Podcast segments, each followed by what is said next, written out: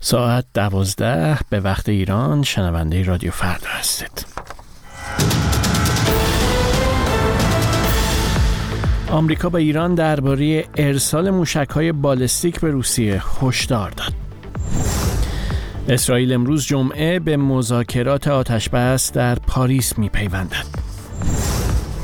و آمریکا چهار نفر را به قاچاق تسلیحات ساخت ایران برای حوسی متهم کرد. خوش آمدید به این بخش کوتاه خبری. من مهران کریمی هستم. جان کربی سخنگوی شورای امنیت کاخ سفید روز پنجشنبه در نشستی مجازی با خبرنگاران گفت که واشنگتن هنوز نمی‌تواند تایید کند که ایران موشک های بالستیک در اختیار روسیه گذاشته باشد. آقای کربی همچنین دوباره جمهوری اسلامی را تهدید کرد که در صورت ادامه حمایت از روسیه ایالات متحده طی روزهای آینده تحریم ها علیه تهران را تشدید خواهد کرد.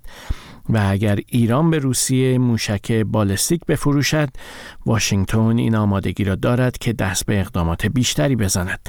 رویترز روز چهارشنبه در گزارشی اختصاصی به نقل از شش منبع مطلع نوشت که ایران تعداد بسیاری موشک بالستیک زمین به زمین به روسیه ارسال کرده. اتفاقی که نشان از تعمیق همکاری های نظامی بین این دو کشور دارد که هر دو تحت تحریم های ایالات متحده هستند. رسانه های اسرائیلی روز پنجشنبه اعلام کردند که اسرائیل امروز جمعه مذاکره کنندگانی را برای مذاکرات آتشبس به پاریس میفرستد.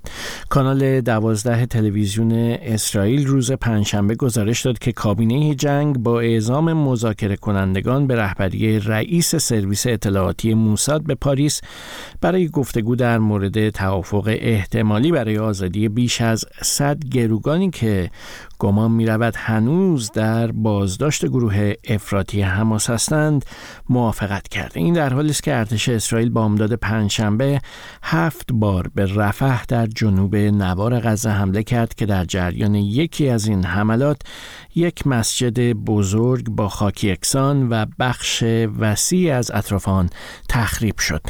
مقام های بهداشتی فلسطینی می‌گویند حملات ارتش اسرائیل به جنوب و مرکز غزه دست کم 48 کشته بر جا گذاشت که نیمی از آنها زن و کودک هستند.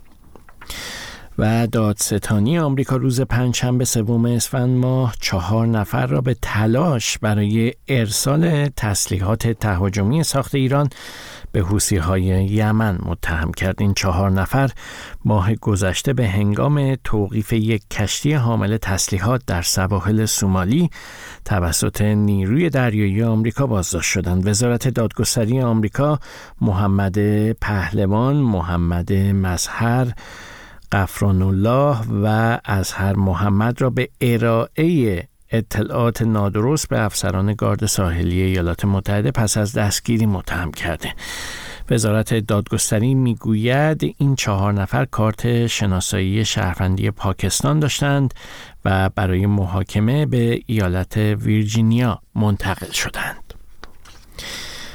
و در خبر دیگر اتحادیه ملی روزنامه‌نگاران بریتانیا در پی افشای اسنادی مبنی بر محاکمه قیابی شماری از روزنامه‌نگاران رسانه‌های فارسی زبان خارج از ایران از جمله رادیو فردا خواستار اقدام علیه ایران شد این اسناد توسط گروه هکری عدالت علی منتشر شده و در بخشی از آن نام چهل و چهار روزنامه نگار و فعال رسانه‌ای خارج از ایران به چشم می‌خورد که توسط دستگاه قضایی به تبلیغ علیه نظام جمهوری اسلامی متهم شدند.